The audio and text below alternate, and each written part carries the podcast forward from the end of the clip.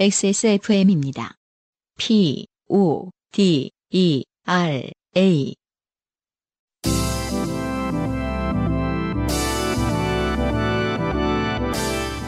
요즘은 팟캐스트 시대.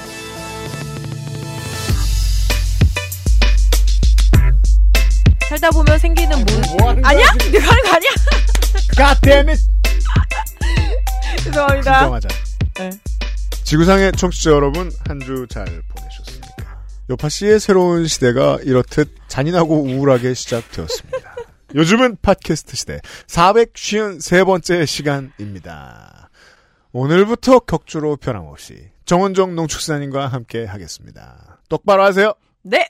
지금은 아니고 요즘은이죠. 예. 예, 살다 보면 생기는 뭐. 아니 그거 아직 이거 안 하는 거 아니야? 잠깐 죄송합니다. 방송 들어봤다며. 어, 열심히 듣고 있어가지고 더 헷갈리네요. 예. 큰 소리 나오게 한다. 예. 네. 좀 친절하게 해주세요. 어, 오리엔테이션이라 어 지난주에 문학인하고 동일한 시간대에 지금 녹음을 하고 있습니다. 아 문학인이 조금 전에 녹음이 끝났고요. 어 아무리 봐도 이제 그 문학인은 사실상 예습을 한 수년간 해온 사람인데 뭐 한 한 5, 6년 들었을 거예요. 농축산인은 그렇지 않기 때문에 어, 농축산인은 이제 그 인생의 패턴상 이분을 모르시는 분들을 위해 설명을 드리면 어 전국을 여행하는 게 일인 사람입니다. 여행이 아니라 돈 벌러. 네, 6시 내 고향 현장 버전입니다. 그래서 그냥 저 버스하고 기차 안에서 자는 게 일상인 사람. 방송을 많이 못 들어봤나 봐요. 예, 아주 어색할 것 같아서 어 우리가 이제 그 농축산인의 진행을 보고 심판을 해야 되겠다. 그래서 판사를 불렀어요. 저 밑에 박방길. 잠, 잠시, 잠시 후에 박판규 변호사가 놀러 오는 줄 알겠지만 사실은 판결을 내려오는 거예요. 들어보고 별로다. 그러면 이제 실형. 너무 못한다. 법정 최고형.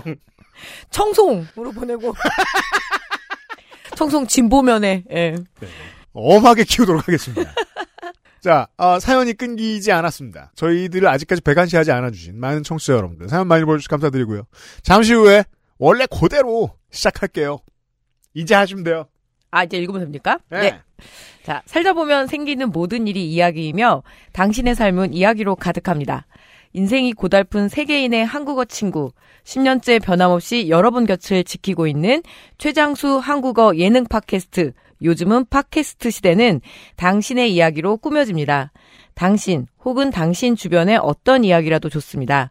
요즘은 팟캐스트 시대의 이메일 xsfm25 골뱅이 gmail.com 조땜이 묻어내는 편지 묻어나는 편지. 죄송, 다시요. 조땜이 묻어나는 편지. 안 담, 편집해요. 네, 담당자 앞으로 여러분의 사연을 보내주시면 에디터와 사장이 모두 읽고 방송에 소개된 사연을 보내주신 분께는 커피 비노에서 더치커피, 주식회사 빅그린에서 빅그린 anti hair loss 샴푸를 TNS에서 요즘 치약을, 정치발전소에서 마키아벨리 편지 3개월권을 꾸루꾸루에서 꾸루꾸루 요파시 선물 에디션을, 큐비엔에서 보내드리는 실키어링 콜라겐 1개월분을 XSFM이 직접 보내드리는 XSFM 관여로 티셔츠를 선물로 보내드립니다. 요즘은 팟캐스트 시대는 커피보다 편안한 커피 비노 더치커피, 완벽 비건 맛집, 비 오는 날의 숲 meal kit, 피부의 해답을 찾다 도마 코스메틱 Answer Nineteen에서 도와주고 있습니다. XSFM입니다. 오늘 커피 드셨나요? 원두 커피 한 잔 어떠세요? 정확한 roasting point, 섬세한 grinding, 원두 그 자체부터 French press까지 모든 추출에 맞춰진 완벽한 원두. 당신의 한 잔을 위해 커피비노가 준비합니다. 가장 편한, 가장 깊은 커피비노 원두커피.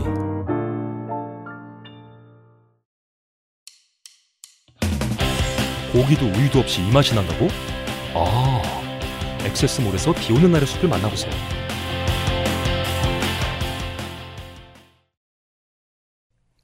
여전히 어, 농축산인이 없었을 때 혹은 테크니컬리 아, 대기실에서 자기 언제 나오나 하고 3시간 동안 기다리고 있었던 그 순간에 있었던 공개방송의 후기들이 답제하고 있습니다.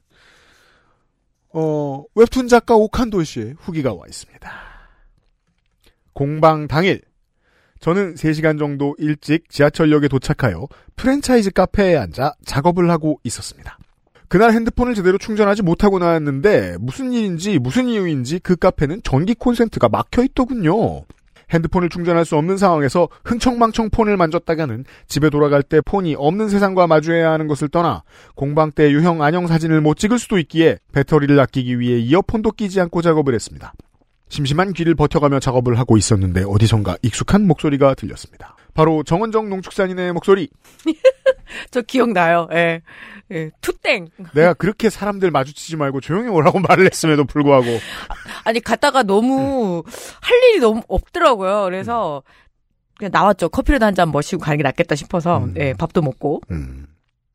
저는 구석 자리에 앉았었는데 좌석의 구조는 대충 기역자 반대 형태로 꺾인 자리였습니다. 모서리는 기둥 같은 벽이 막고 있어 벽 기둥 너머 옆자리를 관찰할 수는 없었으나 카페에는 좌석마다 아크릴 칸막이가 설치되어 있었는데 그 아크릴로 정은정 농축산인 얼굴이 반사되어 비쳤습니다. 마치 연예인이라도 본 기분에 사인을 받을까 하다가 괜히 호들갑을 떠는 것 같아 그냥 앉아 제 할 일을 했습니다. 아 저도 눈에 좀 띄었거든요. 그 옥한돌 씨가 예, 옷이 그 요파 씨 티더라고요. 아 맞다. 그래서 네. 정 농축산인이 우리 공연장 들어올 때 저한테 그 얘기 했었어요. 요파 씨 후드 입은 사람 봤다고. 제가 아니 2019년부터 얘기했잖아. 행사한다는 길에 쭉 깔려 있다고. 그래서 사실은 되게 쓸데없는 얘기를 하고 있었거든요. 같이 간 사람이랑 그러다 갑자기 이렇게 노트북을 딱 꺼내고 음 일하는 척했어요. 일하는 척했어요. 그리고 일부러 약간 살짝 목소리 크게 그 다음에 제가 이제 그 아저씨 갑자기 또 투입하게 됐었잖아요. 농축 칼럼 그래서 막 네. 아 농협이 말이야, 막 이제 이런 식으로 얘기를 좀 그 주작을 펼쳤습니다. 아니 열심히 가르쳐 놨구만 자기인 티를 이렇게 많이 내면 어떡해. 세상에. 자.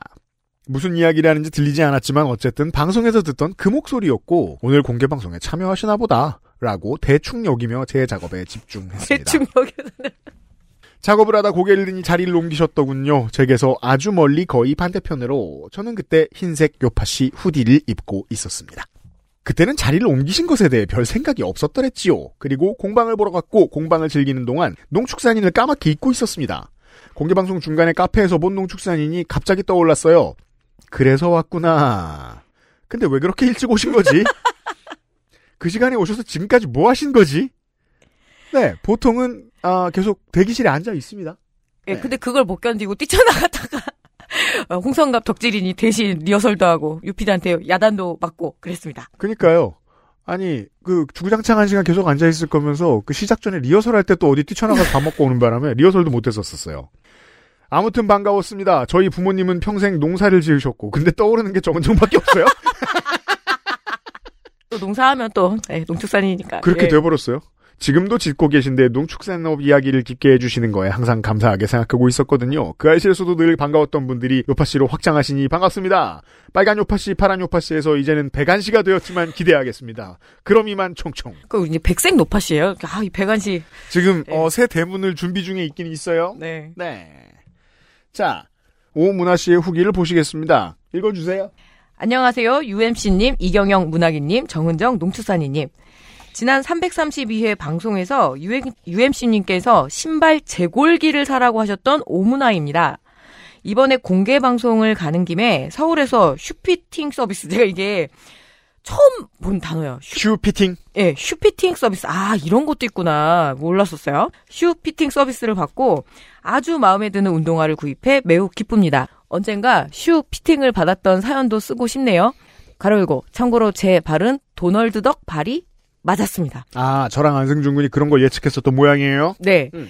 티켓팅 날 잠깐 사- 잠깐 신이 제 손에 머물렀었는지 저는 맨 앞자리 좌석을 차지할 수 있었고 이게 이제 지금 와서 공개드립니다만, 어, 영상 편지를 써주셨던 우리의 단골 청취자 여러분들은 저희가 드려야 할 게 있기 때문에 공짜로 받을 수 없잖아요. 그래서 앞자리를 배치해 드렸어요. 아 그랬구나. 그래서 그분들이 쭉 앉고 나서 남은 앞자리는 요만큼밖에 없었거든요. 근데 어디 그걸 딱 잡으셨네요. 예. 대단하십니다. 야. 예, 바로 비행기에 호텔을 예매하였습니다. 그리고 머리띠도 주문하였습니다. 아, 예, 네. 그 머리띠요. 네, 머리띠 저를 씌우고 사진을 찍으시더군요. 밑에 지금 에디터가 배치해 놨어요. 근데 이 머리띠 요즘 많이 유행이더라고요. 저도 얼마 전에 누구 이제 아는 분 글씨 써 있는 머리띠. 네. 옛날에는 저 인기가요 저 진행자들이나 쓰고 있는 줄 알았던. 또 그러니까 환갑 잔치를 치를 일이 있어서 했는데 내가 갑 그리고 환갑 이런 예쁜 머리띠가 있어요. holy 환갑. 그래서 어딱 잘 어울리네요. 네. 아, 환갑 때도 해주는구나. 그래서 어르신들한테 이게 요새는 그 고깔 모자보다 이 머리띠가 유행입니다. 아니. 메시지를 담아서. 곧 미남이나 생일 스냅백은 저 30대 때 있던 건데, 거길 더 넘어선 무언가가 나왔군요. 예. 음. 당일 저는 호텔에 체크인을 하고 공개 방송을 벌어 가서 티셔츠도 구입하고 맨 앞자리에 자리를 잡고 앉았습니다. 안승준 님도 울지 않으셨는데 혼자 훌쩍거리다 늦게 사인을 받는 줄에 서게 되었어요. 음. 그날 살짝 들어오면서 눈물을 예. 아, 또- 그랬었어요? 그, 그러니까 대기실에서 또 음. 그렇게 말 안 듣고 나가 있다 야단 맞았는데 또 음. 대기실 잠깐 자리를 비워줘야 되는데 또 대기실 제가 빨리 들어가 있었어요. 그래서 음. 어 우리 아, 안영이 되게 민망해하더라고요. 그래서 진짜 또 죄송합니다. 아, 옷 갈아입을 때? 정말 타이밍 너무 못 맞춰가지고. 맞아요. 옷 갈아입을 때 노죽산인데. 예. 자 유현 씨님이 서서 사인을 해주셨고 아, 그때 왜 그랬냐면, 그, 공개방송 때 분위기를 설명드릴 수 있겠네요. 어, 두 사람이 한꺼번에 이제 승준이하고 저하고 앉아가지고 사인을 해드리면, 시간이 좀 오래 걸릴 것 같아서, 제가 움직이면서 시간을 아끼려고 했었었어요. 네. 음. 어정쩡하게 이렇게 서서 짝다리 짚고 네. 사인하고 있더라고요. 음. 제 차례가 다가오자 굉장히 떨렸습니다. 그런데 저를 보신 유현씨님께서 저. 여기서 저는 접니다. 안녕하세요. 잘 지내셨죠? 라고 하셨습니다. 예, 저는 잘 지내긴 했습니다만, 네, 라고 말했지만, 저희는 초면이었답니다. 제가, 어, 행사 때 이런 실수를 드물게 합니다. 드물게 합니다. 왜냐면, 아니, 자주 보는 것 같은 얼굴들이 있단 말이에요. 이게 딱 사장님 마인드 아니에요? 일단은 아는 척하고. 그러면 내 손해 볼 건 없으니까. 그러니까 사람 기억 잘 못하는 열심히 일하는 식당 사장님 마인드. 하, 근데 인사하고 확신이 75%쯤 있어요. 보통은 맞아요. 그리고 25%는 틀립니다. 마스크 쓰고 하니까 더 못 알아보죠. 예. 마스크 때문이기도 해요. 예, 저는 물음표가 가득했지만 제가 가져간 머리띠로 사진도 찍어야 했고 뒷줄에 너무 많은 사람들이 있어서 우선은 사진만 찍고 안승준 님이 계신 자리로 이동하였습니다. 승준님께도 사인을 받고 졸업식 학사모를 씌워드리고 사진을 찍고 호텔로 돌아왔습니다. 아, 그게 오은하 씨였군요. 네. 네. 아, 그 학사모가 음. 호텔에서 짐 정리를 하고 승준님과 홍나리님의 동화책에 사인을 받았기 때문에 동화책을 펼쳤습니다. 그리고 사인에 적혀 있는 이름. 땡땡. 땡땡님은 누구시죠, UMC님? 네. 그래서 다른 사람 이름을 적었습니다. 아니, 왜, 그 이름 물어보지 않아요, 사인할 때? 보통 물어보는데 네. 저는 자 다시 네. 75%의 확률로 땡땡 씨가 확실하다고 믿었어요. 자 이게 이게 정치의 일환입니다. 일단 내가 분명 불분명한데 믿기로 했잖아요. 네. 그럼 이거는 이제 데블스 에드버키 믿어야 돼 그때부터 이 사람은 땡땡 씨다 라고 믿어야 돼. 거기서 내가 확신이 없어 보이면 그것도 문제가 되거든.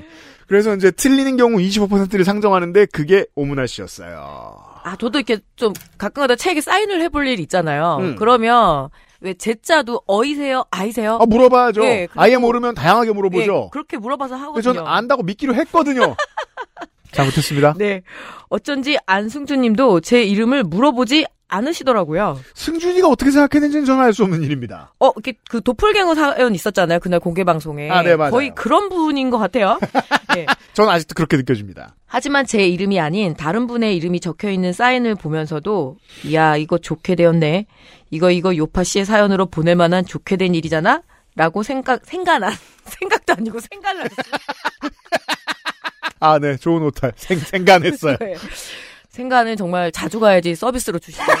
그거는 아무에게나 주지 않아요. 예. 감사합니다, 오무다 씨. 예, 생각난 제가 뼛속까지 요파시어인 것이죠. 좋습니다. 흑흑, 사인 다시 보내주세요. 너무 슬퍼서 저는 강남 호텔 rooftop, rooftop? 예, rooftop bar에서 위스키와 칵테일을 마셨답니다. 슬퍼서 돈 많이 쓰셨나요? 이경영님, 정은정님, 저는 새 진행자가 두 분이라는 걸 알게 된 순간부터 너무너무 기뻤답니다. UMC님은 다음 MC분은 1년은 백안시 받을 거라고 하셨지만 전 아니에요. 앞으로도 저의 화요일을 신나게 만들어 주실 거라고 기대합니다. 네. 그러니까 UMC님께 사인 다시 보내주라고 압박 한 번만 부탁드려요. 헤헤! 네. 오무나 씨의 후기였습니다. 자, 사인 다시 보내주세요. 네. 네. 최선을 다해보고. 아, 가만있자. 에디터, 우리 이분, 그렇게 됐네? 상황이? 피할 수 없게 됐네? 상품 보내드려야 되니까 제가 사인해야 되겠네요, 또. 그리고 땅 다른 합시다. 분 이름이 보이네요. 누구 누구 땡 네. 땡 땡. 확신을 가진 저의 글씨체가 네, 보입니다. 땡 지읒 니은 씨. 예. 네. 아이고. 그래서 그 글씨를 보고 옆에다가 사인을 하게 된 안승준 군은 똑같이 그 이름을 적어버렸습니다. 어떻게 둘이서 이렇게 동시에 착각을 할 수가 있나? 그게 더 신기하네요. 왜냐면 제가 썼으면 그게 맞다고 생각해야 되니까요. 이런 게 행정이죠. 앞엔 놈이 멍청하면, 네. 오문아 씨 수고하셨고 죄송하고 제대로 해서 보내드릴게요. 감사합니다. XSFM입니다. 보홍 유자를 발효한 독자 원료 유자 바이오엠. 힘이 주근깨, 잡티까지 말끔하게. 화사한 미백 광채로 한 톤 더 밝아진 피부. 단 하나의 해답. 엔서 나인틴 유자 바이오엠 앰플 세럼. 자, 요파시에서 가끔 만나는 스웨덴의 박인예 씨의 사연입니다. 유형 안녕 안녕하세요. 어쩌다 외노자가 되어 요파시 오프닝으로 한국의 계절을 짐작하고 있는 박인예입니다. 아, 그렇죠. 이곳 스웨덴 서해안 지역의 겨울은 올해 유난히 따뜻합니다. 원래도 가장 추운 날이 영하 10도 정도고 긴 겨울 내내 영상 5도와 영하 5도 사이를 왔다 갔다 할 뿐인데 올겨울은 1월이 돼도 영하로 잘 떨어지질 않습니다. 요즘은 이제 그런 농담 많이 하잖아요. 어, 한국 추울 때 시베리아 어떤지 보여주는. 아 맞아요. 생각보다 안 춥잖아요. 네. 그러니까 뭐 가까운데 북경도 막 나오고 그러더라고요. 예. 아, 정말 추웠어요 올해. 한국에만 사는 사람들은 더 높아지면 무조건 추울 거라는 착각을 합니다. 안 그래요? 음. 그 덕에 겨울 내내 비구경을 하고 있었는데 오늘 오랜만에 눈 소식이 있어 지난번 눈 오던 날 소소하게 좋게 된 일이 생각나 적어봅니다. 크리스마스를 지난 1월 첫 주 금요일에 눈이 꽤 왔어요. 그날이 마침 주현절 공휴일이라 제가 늘 앉아 일하고 나는 도서관도 문을 닫았기에 집 근처 카페에 앉아 일했습니다. 주연절이면 1월 6일이겠네요. 보통은요? 예, 예수가 음. 세례자 요한에게 세례 받고 맞아요. 뾰병하고 자기를 인증하는 그런 날이죠. 예. 인증함. 눈이 많이 오고요. 네. 보통 북반구에서. 저는 직원 전원이 원격 근무하는 회사에 다니고 있거든요. 아침부터 내리던 눈이 오전 동안 휘몰아치는 눈보라로 변하고 길에도 신발이 푹푹 잠길 만큼 쌓였더라고요. 창가에 앉아 일하다 오늘은 빙수가 되고 발목도 높은 등산화 비슷한 방수. 운동화. 아, 나- 이건 정은정 때문입니다. 제가 이런 실수합니까? 예. 아. 그죠? 좀 추우면 추우면 방, 빙수가 되죠 신발이. 중탕 효과죠. 뭐야 이게? 죄송합니다. 근데 요새 얼음 눈꽃 빙수가 유행이잖아요. 네. 그러니까 이런 요새 그냥 빙수는 별로. 아 멍청해. 오늘은 방수가 되고 발목도 높은 등산화 비슷한 운동화를 신고 나왔으니 참 다행이라 생각했습니다. 사실은 카페에서 집까지 200m 정도밖에 되지 않았으니 보통 운동화를 신었어도 그렇게 발이 젖진 않았을 거였습니다. 점심시간이 되어 테이블이 만석이 되자 눈치가 보인 저는 작은 샌드위치를 하나 더 시켜 먹고는 눈이 그친 틈을 타 집으로 향하기로 했습니다. 역시 내 눈 운동화가 짱이야! 이런 생각을 하면서 눈이 쌓인 길을 뒤뚱거리며 신나게 걸었습니다. 제가 사는 아파트는 외부 출입문에 들어서면 작은 마당에 각 동으로 들어가는 현관들이 늘어서 있는데요. 그 마당에 아무도 밟지 않은 눈이 하얗게 쌓여 있었습니다. 아, 이 풍경은 신이 납니다. 이런 걸 보는 건. 그렇죠. 음. 꼭 한번 이렇게 누워서 이렇게 좀 이렇게 대자로 뻗어서 흔적을 남기고 싶은 그런 욕구를 군대 때는 불러일으키죠. 그거 많이 했었어요. 예. 지금도 이제 새벽에 눈 오면은 어 동네에 아무도 안 나왔을 때 한번 밟아보고 들어가는 그리고 요즘은 아무도 안 밟은 곳에 오리를 눈오리를 하는 게 되게 유행이더라고요. 이것 때문에 엄청 열심히들 갑자기 나가요. 그래서 되게 불쾌하죠. 예. 분명히 지금이면 아무도 안 나왔을 거라고 생각했는데 오리가 100마리가 예. 화단에 쭉.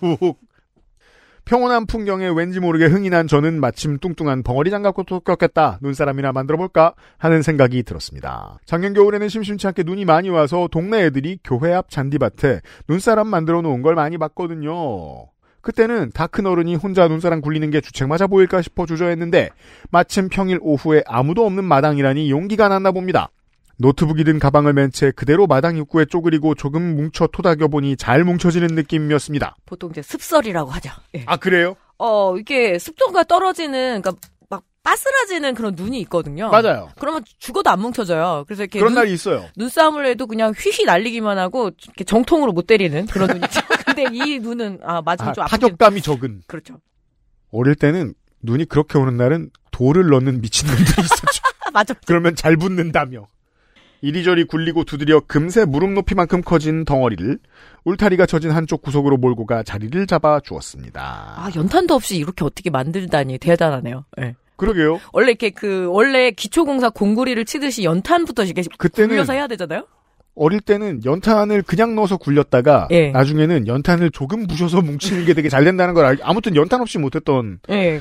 이게 되게 나이의 상징일 것 같은 게 지금 사람들이 연탄이 없잖아요 대부분의 집이 없죠. 예 네. 뭘로 할래 나 음. 그래서 눈오리로 이렇게 그렇죠, 찍는 거죠.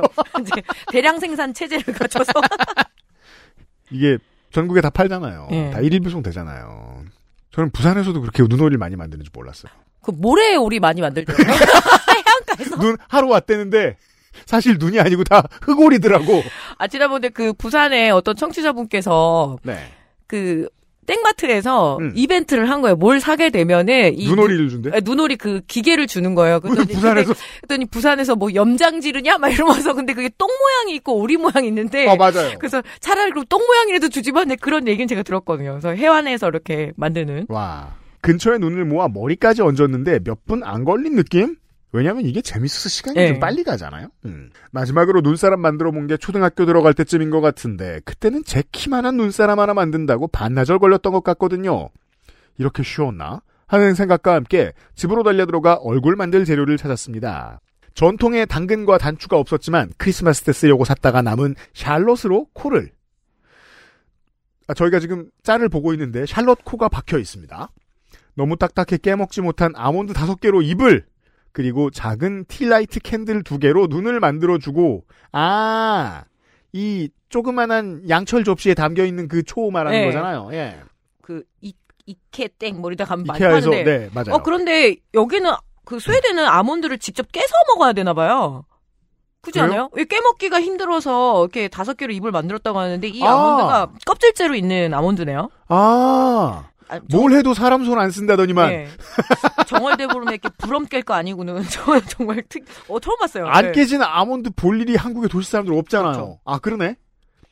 마지막으로 주머니에 있던 비닐을 씌워주니 마침내 또리또리한 녀석과 인사하게 되었습니다. 아주 귀엽습니다. 네, 그 눈사람을 지금 저희가 보고 있어요. 사진을 찍어 친구들과 가족 단톡방에 보내 자랑을 하고 집에 올라와 보니 어제 밤늦게 공연하고 들어와 자고 있던 남친이 일어났더군요. 예술가예요, 남친은? 아직 신이 나 있던 저는 늦은 남친을 만드는 남친 옆에, 아, 늦은 아침을 만드는 남친, 오늘 왜 이래? 이른 남친과 늦은 남친 같이 같이 살면 너무 너무 위험해. 그럼 잘 나가는 여자. 어 근데 스웨덴은 또 괜히 가능할 것 같기도 하고. 나 오늘 왜 이래? 역시 두 시간 녹음을 하는 게 아니야. 늦은 아침을 만드는 남친 옆에서 눈사람을 만드는 얘기를 하며 바로 저기 있다며 창문 밖을 가리켜 주었습니다. 하지만 눈사람은 사실 저희 집 부엌 창문에서는 보이지 않았습니다. 울타리 옆 사진의 눈사람 위쪽에 재활용품과 쓰레기를 모으는 작은 오두막 같은 1층 건물이 있는데 눈사람은 창문에서 볼 때 그 건물의 지붕에 가려지는 위치에 있었거든요.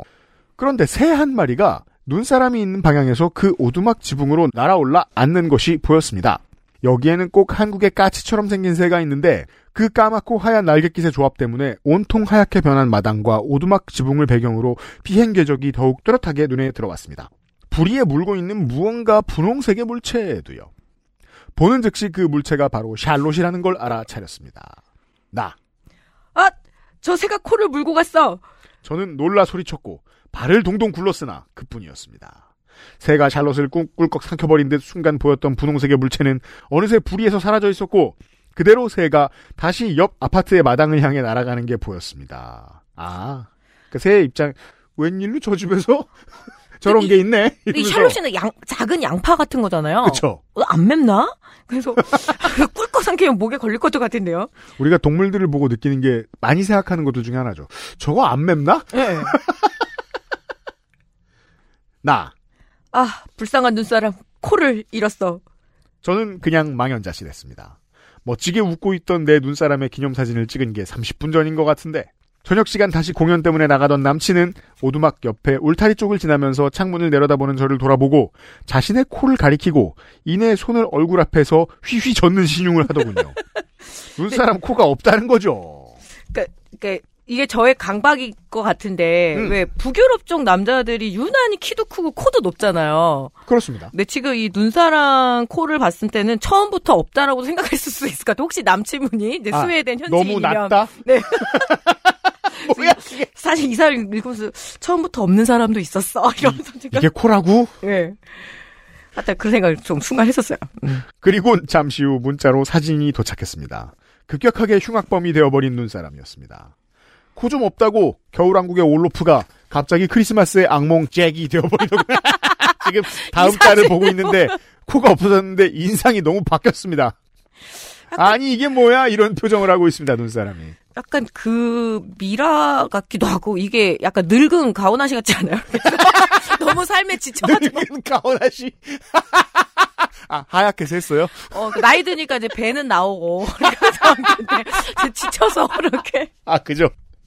비만에 시달리고 있는 늙은 가오나 씨입니다. 흡, 이 동네 다람쥐도 많던데 아몬드도 다 뽑아가는 건 아닐까 하는 생각이 들었습니다. 그리고 늦은 밤, 집에 돌아오던 남친이 조우했던 그의 모습을 다시 한번 찍어 제게 확인시켜 주었습니다. 바닥에 흩뿌려진 아몬드와 캔들을 주워왔다며 제게 내밀더군요. 흡사 술에 취해 길에 널브러진 취객 같은 모습에 웃픈 마음이 들었습니다. 자, 이제 얼굴과 모자가 다 사라졌고 옆으로 제껴져 있어요. 약간 그 삐져가지고 엎드, 엎드려 퍼져 있는 거 아니에요? 아, 이러면서 뒤통수 같죠 지금 눈, 코, 입이 없어져가지고 이게 제가 마지막으로 눈사람을 만들어봤을 때가 80년대인데 그때 뭔가 그 일배하는 아저씨 같은 그런 느낌의 아저씨들이 그때도 있었을 거 아니에요. 웬 총각이 혼자 사는 총각이 와가지고 제가 보는 앞에서 그걸 부숴놓고 갔어요. 어 그거는 진짜 깜짝 놀랐어요. 그럴 수도 있구나. 아직까지 그랬던 이유를 모르겠어요. 예. 그 이상한 어른의 첫 번째 맛이었어요. 제가 느꼈던. 그때 이후로 안 만들어 봤어요. 저는 그래도 뭐 한 10년 전까지는 만들어 봤죠. 왜냐 눈 오면 이제 애들이 초등학생이었을 네, 때니까 그렇죠. 그때는 이제 좀 만들고 근데 딱 그 그때 기억은 아닌 척하지만 트라우마가 되긴 했던 음. 것 같아요. 눈사람 못 건드리겠는 거예요. 그 다음부터 그러니까 못 만들겠더라고. 그 두 사람이라는 게 좀 사람 애틋하게 하잖아요. 그래서 약간 봐. 가족의 따뜻한 상징 아빠가 나와서 꼭 만들어줘야 되고 뭐 이런 맞아요. 함께 해줘야 되는 그런 느낌이 있는 예 그러다 보니까 확실히 어 만들 금방 만들었는데 마음을 의탁하게 만드는 음. 아이템이 됩니다. 박인혜 씨가 왜 이렇게 긴 얘기를 쓰셨는지 알 것 같다는 말씀이에요.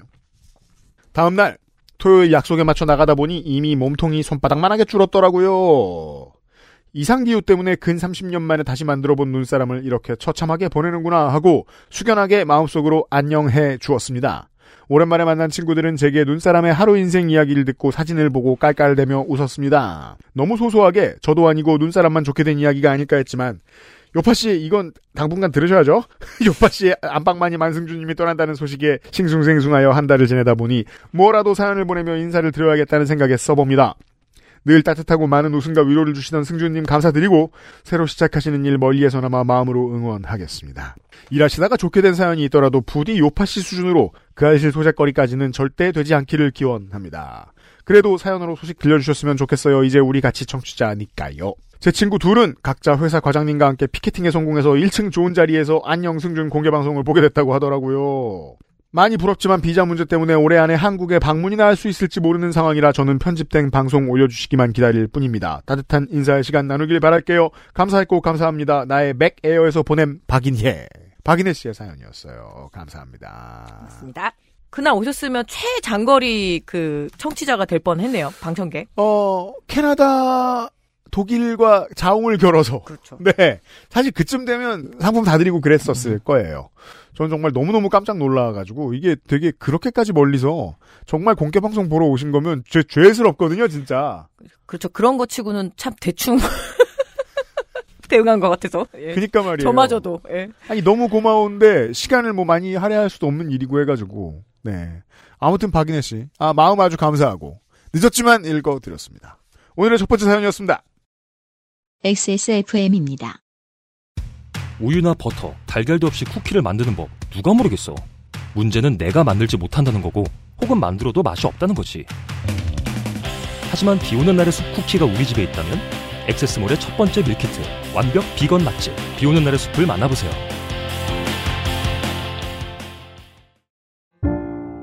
오늘은 인도네시아 만델링 어떠세요? 독특한 향, 쌉쌀한 맛, 입안 가득 차오르는 강렬한 바디감. 특별한 커피가 필요할 때 가장 먼저 손이 갈 커피.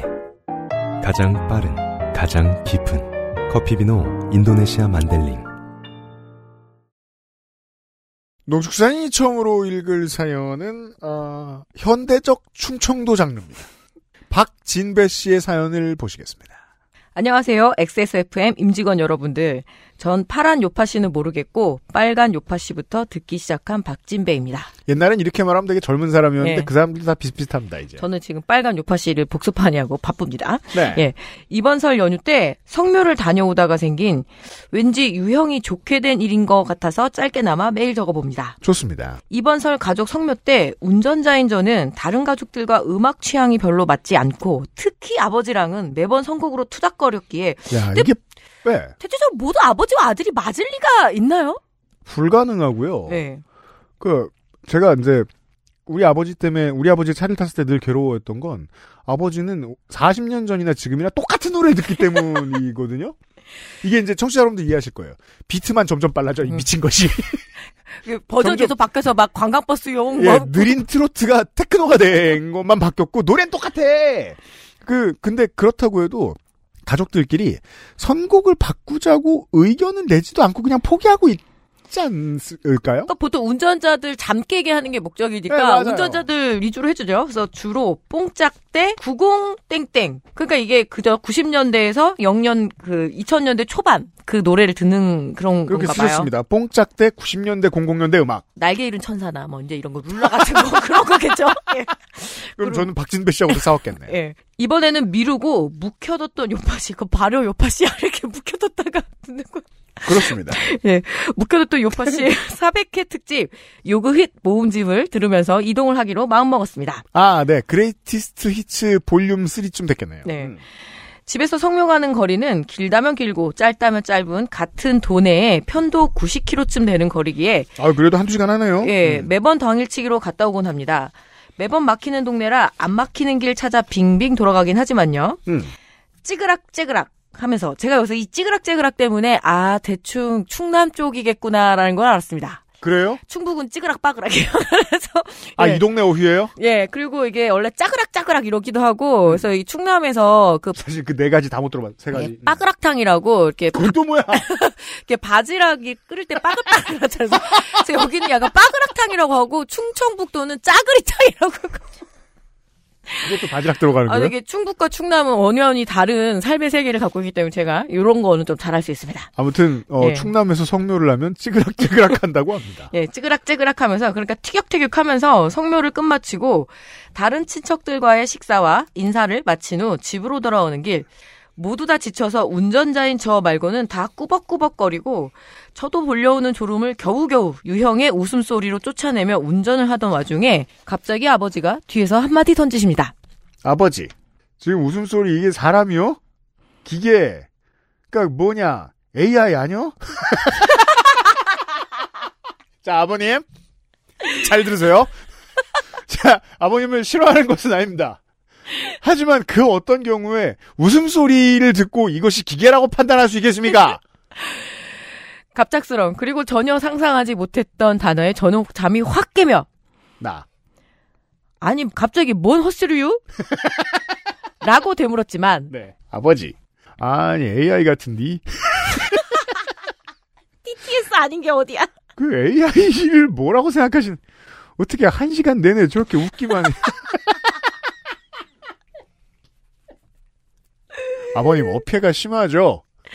전 주로 읽고, 가만히 있잖아요. 자, 나. 아니 이게 어떻게 기계요? 사람이지? 전혀 논리적인 대응은 하지 못하고 계십니다. 아버지. 웃음소리 들어보니까 사람 목소리가 아닌 것 같아. 기계 같은디? 아 이게 제가 좀 잘못 읽었네요. 아니 이게 어떻게 기계요? 사람이지? 이렇게 됐었겠네요. 예, 네. 예, 저도 감을 잠깐 상실해서. 자, 할 말을 잃은 저는 그저 하하 웃고 넘길 수밖에 없었습니다.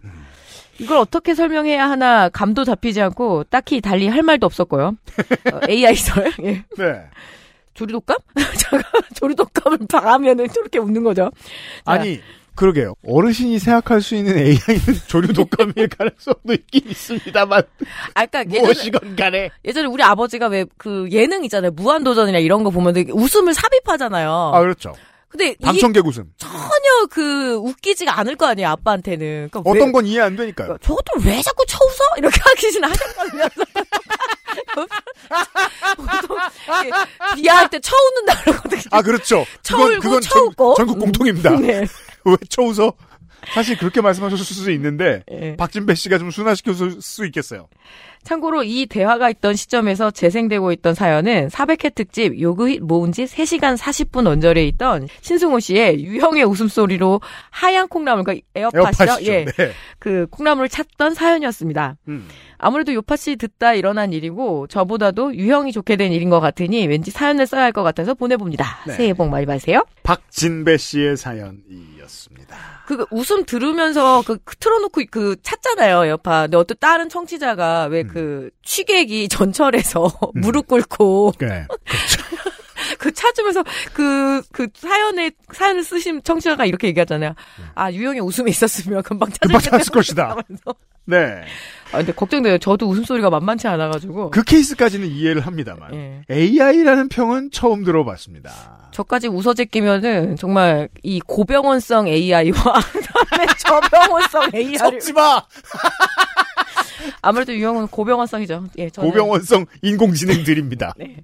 박진배 씨 감사합니다. 충청권형 사연이었습니다. XSFM입니다. 바이오시카돈과 판테놀로 강력한 수분 진정. 크림 한 통을 미스트로 녹여 영양을 더 빠르고 균일하게. 단 하나의 해답. 엔서 나인틴 시카판테놀 크림 미스트. 자, 길고 긴 마지막 사연은 땡정화 씨의 아, 등산 다니는 이야기입니다. 안녕하세요. 오랜 애청자 땡정화입니다. 옛날 그 알실 초기 11회에 취업은 하고 싶다 편의 사연 쓴 이후로 요파 씨엔 처음으로 사연을 쓰게 되었습니다. 아니 이게 뭐예요? 굉장히 그그 오래된 알실 11회면 뭐냐면요. 박근혜 전 대통령이 당선된 직후예요. 아 그러니까요. 지금 우리가 이게 몇 몇 회야? 이게 지금 453회. 제가 요새 요파 씨는? 2016년 거 듣고 웃고 있거든요. 그 알실은 492회. 예. 뭐 대단한 일은 아니지만 안승준 군님 계실 때 한번 메일 써보고 싶어서 보아요. 아, 네. 놓쳤습니다. 예. 그 얘기를 잠깐 하자면 당시 20대 초반에 취업 관련 사연을 썼는데요. 춘심혜빈님께서 그 일을 엄청나게 잘하거나 안 되겠으면 빨리 그만두라고 하셨는데 사실 그 춘심혜비도 제가 못 본 지 10년 돼갑니다만 어, 본인이 하던 일을 엄청나게 잘하지 않았고요. 안 되는데 빨리 그만두지도 못했습니다. 저는 이 이름은 알고 있어요. 아, 네. 검색을 해봤기 때문에 그 아실 그 아실 아, 에, 요파 씨 멤버들이 누가 지나갔는지를 봐야 돼가지고. 네, 이분은 예. 네, 그 아실. 그 후로 어찌저찌 취업은 했어요. 아, 인생입니다. 월급은 100만 원. 퇴근하고 집에서 3시간 자고 다시 출근하고를 반복하고 어느 나라에서요? 이게 무슨 약간 이렇게 애니메이터들이 하는 짓 아니에요? 아, 주로 생각할 수 있는 예, 것은 약간 미술 노동. 뭐 미술 뭐 아니면 이제 그렇지 않고서야. 예. 새벽에 아파서 안 되겠다 했더니 대표 방 소파에서 1시간을 쉬고 다시 작업하라 그러고 어휴. 어 그럼 그런가 보다. 약간 광고 해가지고 뭐 광고 시험 홍보 시험 만들어서 뭐 올리고 아니면 인터넷 쇼핑몰 같은 데서 고생을 하신 것 같기도 하고요. 음, 네. 홍보 관련된 데에 뭐 하청업체일 수도 네. 있겠어요. 그냥 안 되겠다 싶어서 그만두고 다른 일을 하며 그럭저럭 살았습니다. 아, 2020년엔 결혼도 했고요. 지금은 남편과 은평구에 놀러 앉아 있습니다. 아, 서울이군요. 반가운 마음에 옛날 친구 만나 지난 얘기하는 것 같아 주절거렸습니다. 지금부터가 사연이 되겠네요. 저희 부부는 산책을 자주 합니다. 저는 프리랜서 겸 주 3일 알바를 하고 남편은 3교대 근무자라 평일 낮에도 쉬는 날이 잘 겹치곤 합니다. 좋죠. 부부는 평일에 쉬는 날이 겹치면 좋습니다. 음. 그게 이제 누구는 주말에 쉬고 누구는 평일에 쉬고 이러면은 그래도 좋죠. 왜? 그럼 더 좋죠. 왜? 쉬지 않고 돈을 버니까? 아니, 그러니까 안, 안 마주치니까. 아, 그래요. 그건 그것대로 좋은데요. 그렇죠. 네. 난 그렇게 애들이 없으면 좋더라고요. 집에 아무도 없으면 좋아. 난 앞으로 자주 들으실 이야기예요. 다 나갔으면. 좋겠어요, 아주 그냥. 저, 저는 그래서 주말 휴일에 방송하는 게 너무 싫었거든요. 예. 예. 아예 그냥 그 잠만 잘 뿐 같으니까. 이게 그런 게 느껴지네요. 뭐요? 그 승준 형님 때는 음. 그러니까 육아 이야기가 아무래도 아이가 어리고 그러니까 너무 귀엽고 예쁜 이야기가 많았잖아요. 근데 이제 어, 농축사님과 함께 할 때는 육아는 주적. 이제 그 시절은 끝났네요. 예. UAE의 적은 육아. 지금 뭐 그 성인과 성인과의 싸움을 벌이고 있기 때문에 네. 지난주 월요일 그날도 쉬는 날이 겹쳐 산책을 나갔습니다. 날씨도 좋고 해서 이번에는 동네 산으로 가기로 했습니다. 집이 녹번역 근처라 홍제동 쪽 넘어가는 길에 있는 백년산 산책로로 갔습니다. 음, 백년산 네. 서대문 은평에 계신 분들만 좀 익숙한 곳입니다. 뭐 수색 그리고 음. 저기 모래내 네. 백년산 시장에 순댓국이 맛있죠. 그래요? 거기가 예전부터 좀 이렇게 맞아요. 그건 네네. 굿도 많이 하고 그러다 보니까 이렇게 돼지 머리 팔고 이런 데가 저도 많았어요. 가기 전에는 네. 그런 타운으로 특화됐는지를 몰랐었어요. 네. 음. 요파쇼라만 아시는 바로 그 위치인데요. 산골마을 생태 연결로입니다. 녹번역에서 걸어가다 보면 생태다리 쪽으로 올라가는 계단이 있습니다. 저는 나 산골이 뼈에 좋다더라. 아직도 여기 판매소에서 산골을 판다더라. 그걸 왜 먹냐? 요런 이야기를 하며 백년산 입구로 올라갔습니다. 산골이 뭡니까? 제가 이걸 엄청 찾았거든요. 음. 그 저도 물어보고 싶은 거예요. 근데 보통 산골 한다 그러면 이렇게 돌아가신 육- 육골을 그건 사람에 해당하는 거고 몸에 좋다고 나네. 그게 이게 서울에서 예전에 가장 대표적인 그 가난한 장례를 치르는 곳이 있어요. 그러니까 무연고지 묘도 많고 그게 이제 망우리 그리고 저기 미아리 그리고 은평구 이쪽 일대인데 그래서 이렇게 뼈가 드러난다 그래서 제가 어렸을 때 그 얘기를 아니 왜냐면 이, 이 얘기를 연결시킬 수밖에 없는 게 망우리에서 살면 어렸을 때 그 얘기 막 야 니네는 그 뼈에서 나온 약숨을 먹어서 그렇게 건강하다며 막 이런 얘기를 너무너무 많이 들었거든요. 그래서 이게 산골이 뼈에 좋다는 아니, 말이 뭔지 모르겠어요. 저도 살짝 찾아봤는데 네. 저는 이제 작가님이 아실 줄 알고 스- 스- 그 skip을 했는데 제가 찾아본 바로는 산에서 이제 금맥처럼 있는 동이래요. 아, 그 골을 따라서 간다고. 동? 네, 자연 동이래요, 이게. 동? 자연동? 굴이? 이게 무슨 말일까요, 정말? 그거 먹어? 그러니까 이건 사골은 아니라는 거잖아. 다시 말해. 네, 이건 정말 좀 후기를 들어봐야겠습니다. 음. 뼈에. 저는 산책은 좋아하지만 계단과 오르막길을 두려워합니다. 무지 싫어해요. 아, 그냥 사- 하체 굴리기 싫어하는 현대인입니다. 남편은 그런 저에게 남편 이제 계단 끝났어. 평지 나온다. 오르막은 끝이야. 라고 속여가며 데리고 다닙니다. 아직도 속다니, 예. 금술이 좋으시군요. 예. 3년 차. 네. 예. 그날도 흰겁게 올라가고 있는데 계단 한쪽에 뭔 빨간색으로 X라고 표시가 되어 있더라고요. 아마도 구청이나 산을 관리하는 사람들이 고쳐야 할 부분이나 그런 걸 표시해 놓은 것 같았어요. 그래서 잘 됐다 생각하며 나 여기 이제 못 가나 봐. 이제 내려가야 할 듯? 하며 바람을 잡았습니다. 그러나 남편은 그냥 공사 표시 같은 거라고 좀만 더 가자고 하더라고요. 그래서 다시 내려가긴 어려울 것 같아 좀 더 가다가 시내로 내려가는 표지판이 나오면 그 길로 내려가야지 하고 생각했습니다. 가는 중에 빨간 X 표시가 곳곳에 눈에 띄었지만 그냥 올라갔습니다. 뭐 아이템이 숨겨져 있다는 건가요? 등산이랑. 친하질 않아. 음. 아, 이게 등산 가게 되면 꼭 이렇게 끝까지 가야 되는 사람들 있거든요. 정말 싫어요. 예. 그리고 제가 경의중앙선을 타고 주로 주변에 운길산, 유명한 산들 주변에 있다 보니까 주말에 등산객들 많이 마주치거든요. 음. 전철에서 계속 끝까지 싸우는 거는 주로 부부들이 이제 그 마음에 안 들었던 거죠. 성- 서로의 어떤 등산의 방식들이. 아, 예, 그런 경우 너무 많이 봅니다.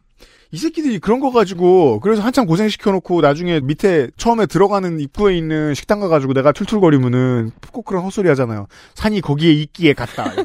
이유도 없다는 거예요. 아 에디터가 기사를 하나 보내줬습니다. 아이베이비 뉴스에 나온 기사인데 한약 제제 자연동 괄호 열고 산골 괄호 닫고 잘못된 섭취는 독이 될 수 있어 주의해야.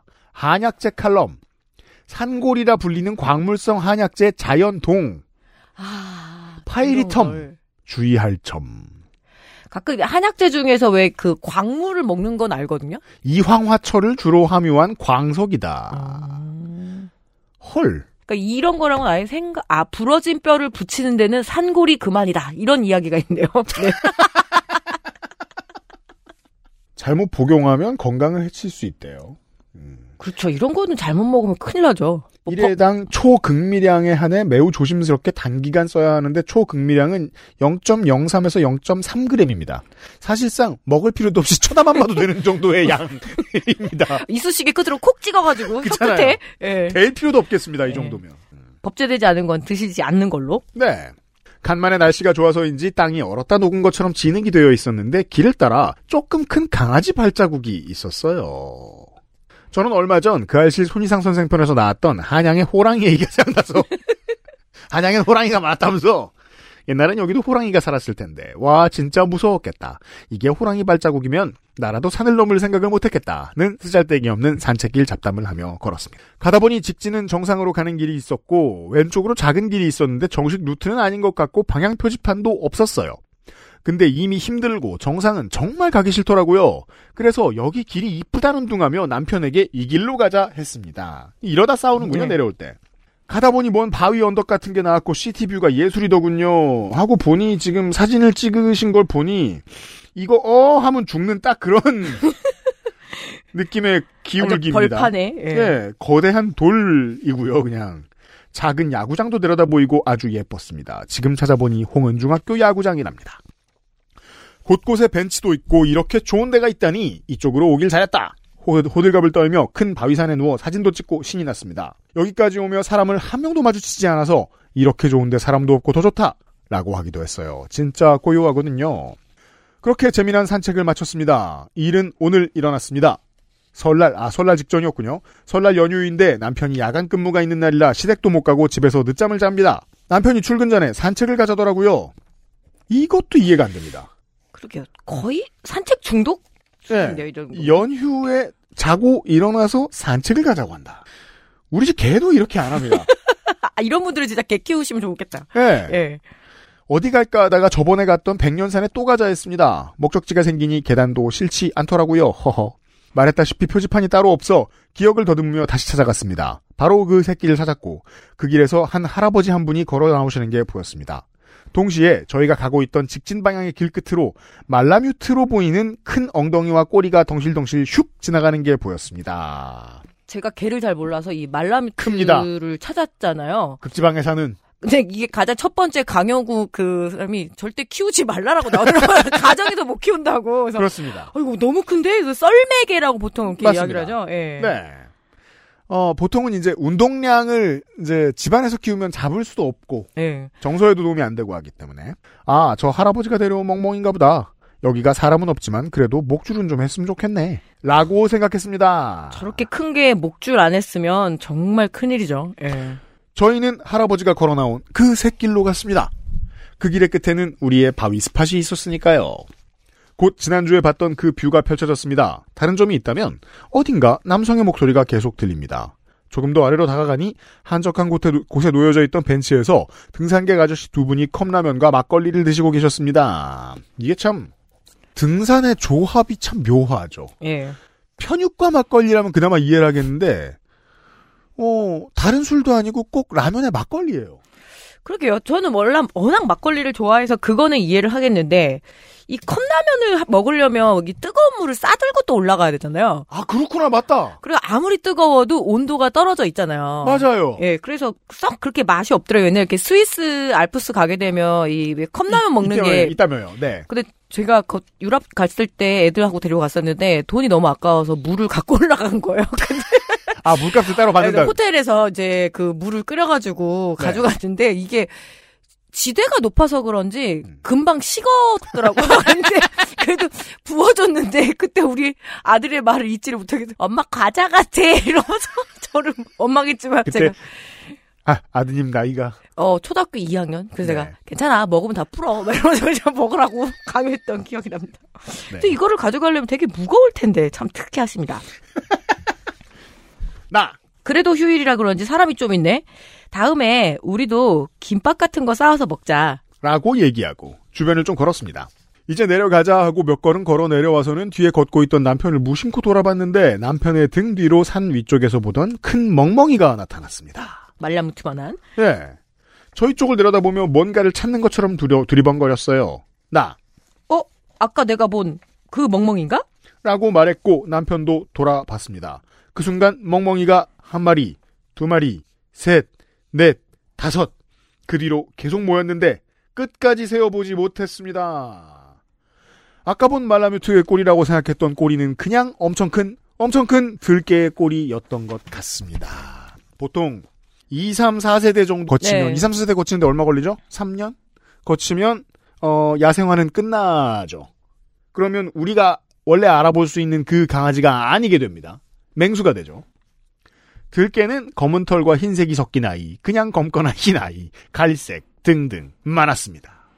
나 아, 땡 됐다. 들겠대야. 빨리 내려가자. 라고 말하고 빠른 걸음으로 내려가기 시작했습니다. 제가 먼저 앞장서서 걸어갔고 남편은 뒤에서 걸었습니다. 남편. 아 지금 다시 봤는데 걔네랑 눈 마주친 것 같은데 어떡하지? 이 개랑 눈 맞추면은 공격 성향, 공격을 한다는 뜻인가요? 제가 개를 안 공격 키워봐서. 성향이 생길 수 있지. 아, 그래서 아예 이렇게 외면하고 가야 네. 되는? 예, 개 바이 예. 개니까 다르겠습니다만 보통은 눈 마주치지 말라고 하죠. 음. 맹수를 상대로. 음. 그건 길에서 아저씨랑 그러니까 싸우는 사람 깡패 눈도 맞추지 말아야 되는 거랑 똑같은 거네요. 이거 눈 풀린 예. 아저씨 만났네. 예. 네. 그래서 고양이만 키우시는 분들이 자기 고양이랑 습관처럼 눈인사 하려다가 남의 개를 화나게 자주 그럽니다. 음. 저는 나무 위로 올라가야 하나. 별 생각을 다 하다가. 일단 혹시 모르니 긴 막대기를 찾아야 한다 했습니다. 네, 인간은 연장입니다. 저는 긴 막대기를 찾아 그 막대기를 머리 위로 올려 양손을 맞잡고 스윙스의 킹 너넨 나 못 이겨 포즈를 취했습니다. 농축산인의 이해를 돕기 위해서 에디터가 짤을 붙여놨습니다, 밑에.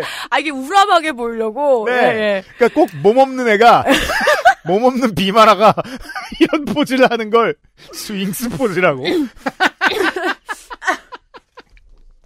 그 막대기는 이렇게 머리 올려서 키 커 보이게 하고요. 그죠?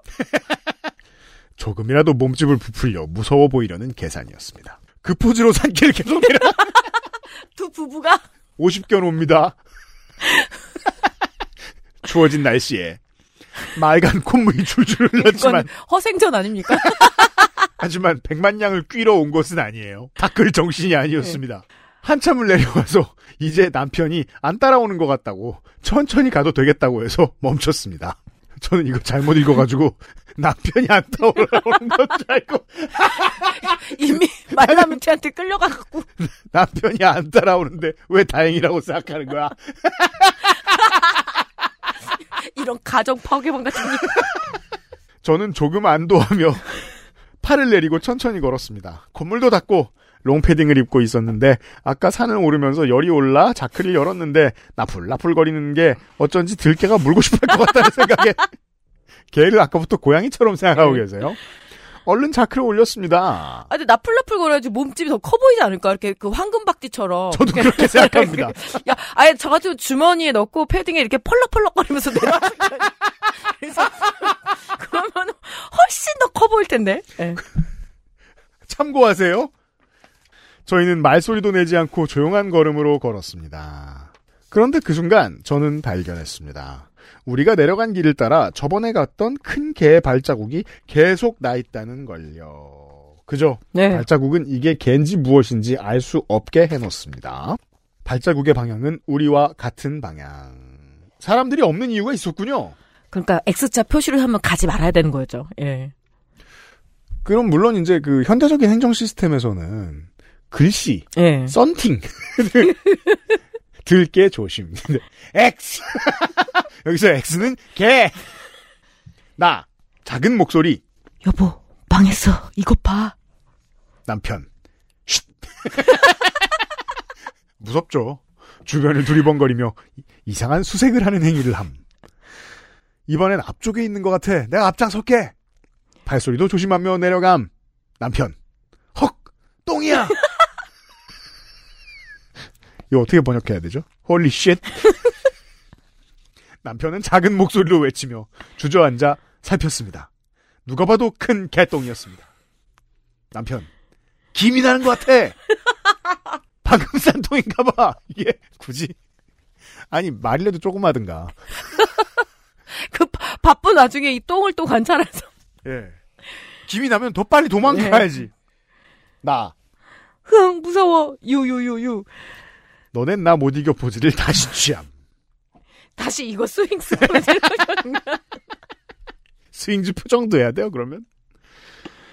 전, 순간 전날 남편이 최재천 교수님의 토끼똥 관련 유튜브를 보고 있는 걸 보고 뭘 저걸 저렇게 집중해서 보고 있나 하고 한 소리 했던 게 생각났지만 도움이 되었지 않냐며 우쭐해 할까봐 그냥 말은 안 꺼냈습니다.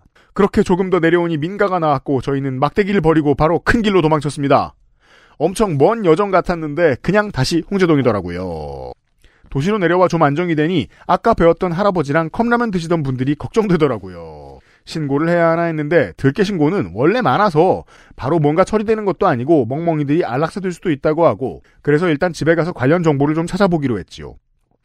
백년산 들깨를 검색하니 관련 기사도 있고 이게 이제 연구자가 있겠지만 제가 알기로는 도시 주변의 등산 코스에 들깨가 훨씬 많다고 알고 있습니다. 시골보다. 그리고 농촌에도 최근에 들깨 되게 많이 늘어나서 어 멧돼지도 무섭고 들깨도 무섭고 그러니까 그렇게 잘 두고 간대요. 음. 그러니까 차가 쓱 동네에 낯선 차가 들어오면은 딱 쳐다보게 돼 있거든요. 근데 딱 강하지만, 그러니까 이렇게 보게 되면 도저히 들깨라고 할 수 없는 품종견들이 음. 야생화돼서 또 그죠. 다시 이제 할머니들을 위협하는 맞아요. 그런 악순환들이 이제 펼쳐지는 거죠. 그 뭡니까? 저 지리산에 반달 가슴곰이 있잖아요. 예. 열심히 관리해주고 있잖아요. 근데 이제 이 양반들의 그 저 동선을 보면 갑자기 동선이 줄어들 때가 있는데 그게 이제 들깨들이 어 팀을 짜서 몰, 몰려다닐 때 예. 조- 주의한다는 거 아니에요 곰들이. 근데 그 지리산의 들깨들은 보통 이제 대도시권은 어디 있죠? 무등산에서 음. 버림받은 개들이 이제 애를 낳고 또 애를 낳으면서 들깨가 되는 애들이 예. 지리산으로 이동을 퍼지고. 또 하고요. 예. 아. 민가까지 내려오니까 상당히 위협적이죠. 좀 사람이 한 짓입니다. 네. 음. 원래 이슈가 있더라고요. 그래서 그 좋은 스팟에 사람이 없었나 봐요. 남편은 남편. 저번에 요파 씨에 나왔던 별로 기가 쇠하진 않았습니다. 철이 들지도 않은 것 같습니다. 북한산에서 길을 잃은 사람이 백년산에 들깨 때 안 만나고 북한산으로 넘어가셨는데 운이 좋았던 건가? 라고 말하며 우리도 사연 쓰자고. 이게 제가 이제 좀 따라가 보는 중이잖아요. 음. 그러니까 어떤 그런 공포스러운 상황 그리고 좋게 된 상황에서도 아 사연을 쓰면 될 것 같아 이러면서 되게 그 순간을 다들 넘기시나 봐요. 그래서 너무 신기해요. 그런 생각을 한다고 특별히 똑똑해지진 않는 것 같아요. 아니 일단 모면은 해야 할 거 아닙니까? 어 하긴 저도 그런 생에서 저도 아 나도 이거 요파치 사연일 것 같아요 하면 우리 윤세민 에디터가 자 가만히 듣고 있다가 얘기했잖아 안 뽑겠네요 이러면서 저한테 단죄를 그건 이제 옆에 에디터가 있을 때만 가능한 서비스고 예. 보통 이런 걸 생각하실 땐 정신을 차리시든가 변을 계속 쳐다보고 있으면 어떡해요 그 주변에서 연기까지 나는 아까 그 김까지 나는데 급 피곤해져서 같이 누워서 들깨 때 만날 때 요령 이런 영상을 몇 개 찾아보다가 잠들었습니다. 그죠. 꼭 필요해서 찾아보는 영상은 보통 보다 잡니다. 찾아보니 들깨가 무작정 사람을 공격하지는 않는답니다. 그래도 공격의 대상으로 생각하면 공격하기도 한다고 해요. 좀 약해 보이거나 이러면 하겠네요. 네. 들깨 떼를 만나면 일단 눈을 마주치지 말고 먼 곳을 보면서 나는 공격할 생각이 없다는 걸 표현하고 그래도 공격하면 나 대신 물 것, 모자나 가방 등을 던져주어 사냥 본능을 충족시켜주고 그것도 안 통해서 물렸으면 소리치고 반격하는 것보다는 아파도 꾹 참아서 스스로 놓아주길 기다리거나 해야 한다고 합니다. 이게 될까요? 맞는 조언일까요? 그러게 이게 물렸는데 뭐 이게 좀만 먹히지 뭐. 원래 한쪽 팔은 잘 안 쓴다고. 마우스만 클릭할 줄 알면 되지 뭐. 그래서 얘야 왼팔을 좀 물어주면 안 되겠니? 막 이러면서 반대쪽 반대쪽 마우스는 어디서 팔지? 이러면서 아 웃을 일은 아니지만 이 조언은 썩 그렇게 예. 모르겠습니다. 뭐 전문가 계시면은 참견 좀 해주세요. 아 근데 이거를 물린 곳을 음. 흔들거나 반항을 하려 고 그러면은 음. 더꽉 물긴 합니다 얘네가. 아, 그리고 그건 더 맞아요. 찢어지겠죠. 그건 모든 예. 개한테 그런 본능이 있긴 해요. 아 근데 사람이 이거를 참을 수 있을까요? 그 본능적으로? 그러니까요. 이거는 음. 이거는 화타의 일대기에서나 보던 그런 거 될것 환자들의. 같아요. 등산할 때 왜 이렇게 물어 하면서 이렇게 팔에 감는 그 가죽 브러쉬잖아요.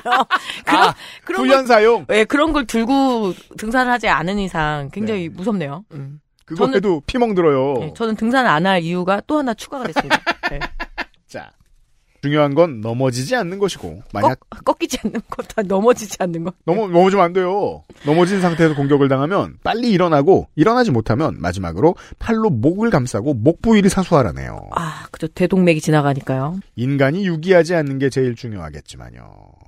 깨어보니 남편은 야간 근무 가고 없네요. 대헷. 이상 백년산 생활 정보였습니다. 아, 저 공개 방송 성공했습니다. 승준님 직접 뵙고 도와드릴 수 있어서 좋아요. 감사합니다. 꽉 곧 깨물었는데 승준 씨, 승준 형이 참았구나. 참아야 해. 그래서 노, 놓아드리다니. 음, 목 목만 딱 사수하고 예. 직접 뵙, 곧 뵙겠습니다. 은평구에서 땡정화 올림. 자, 땡정화 씨의 등산 사연이었어요. 저도 산책을 좋아하고 땡정화 씨와 마찬가지입니다. 저도 어, 허벅지 많이 쓰는 일 좋아하지 않습니다. 다만 요즘은 허벅지 많이 쓸 일 없는 산책로에도 길 잃은 개가 보입니다. 네.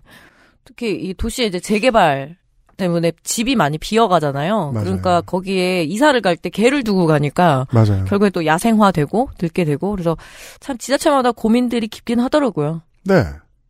근데 이 배정되는 재원이 턱없이 부족한데 이거 한꺼번에 훅 늘릴 수도 없단 말이에요. 그게 표에 도움이 될지 안 될지도 알 수 없으니까 구의원들도 구청장도 별 생각이 없을 수도 있는 거죠. 신경을 쓴다고 씁니다만. 그게 아 그 제가 왜 그런 생각이 드냐면 제가 초중등학교를 다니던 어린 시절에만 해도 동네에 집 없는 개들이 많았습니다. 그것도 돌아다니면서 먹여줘요 또. 그- 남, 예. 그죠? 예. 요즘이랑 달라요. 그 개들은 그냥 friendly neighbor였어요. 또 누구 집 들어가면 먹을 거 주고.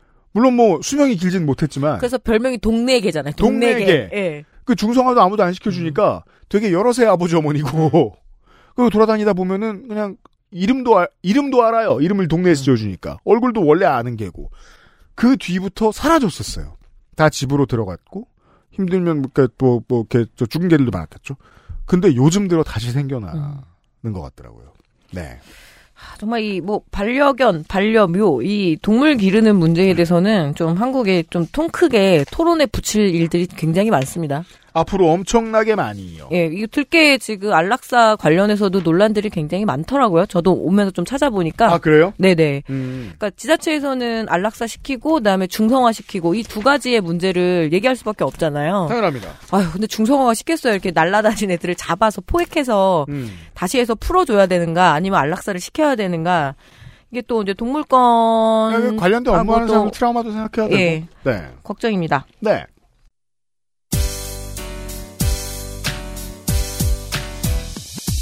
오늘의 사연들이었어요.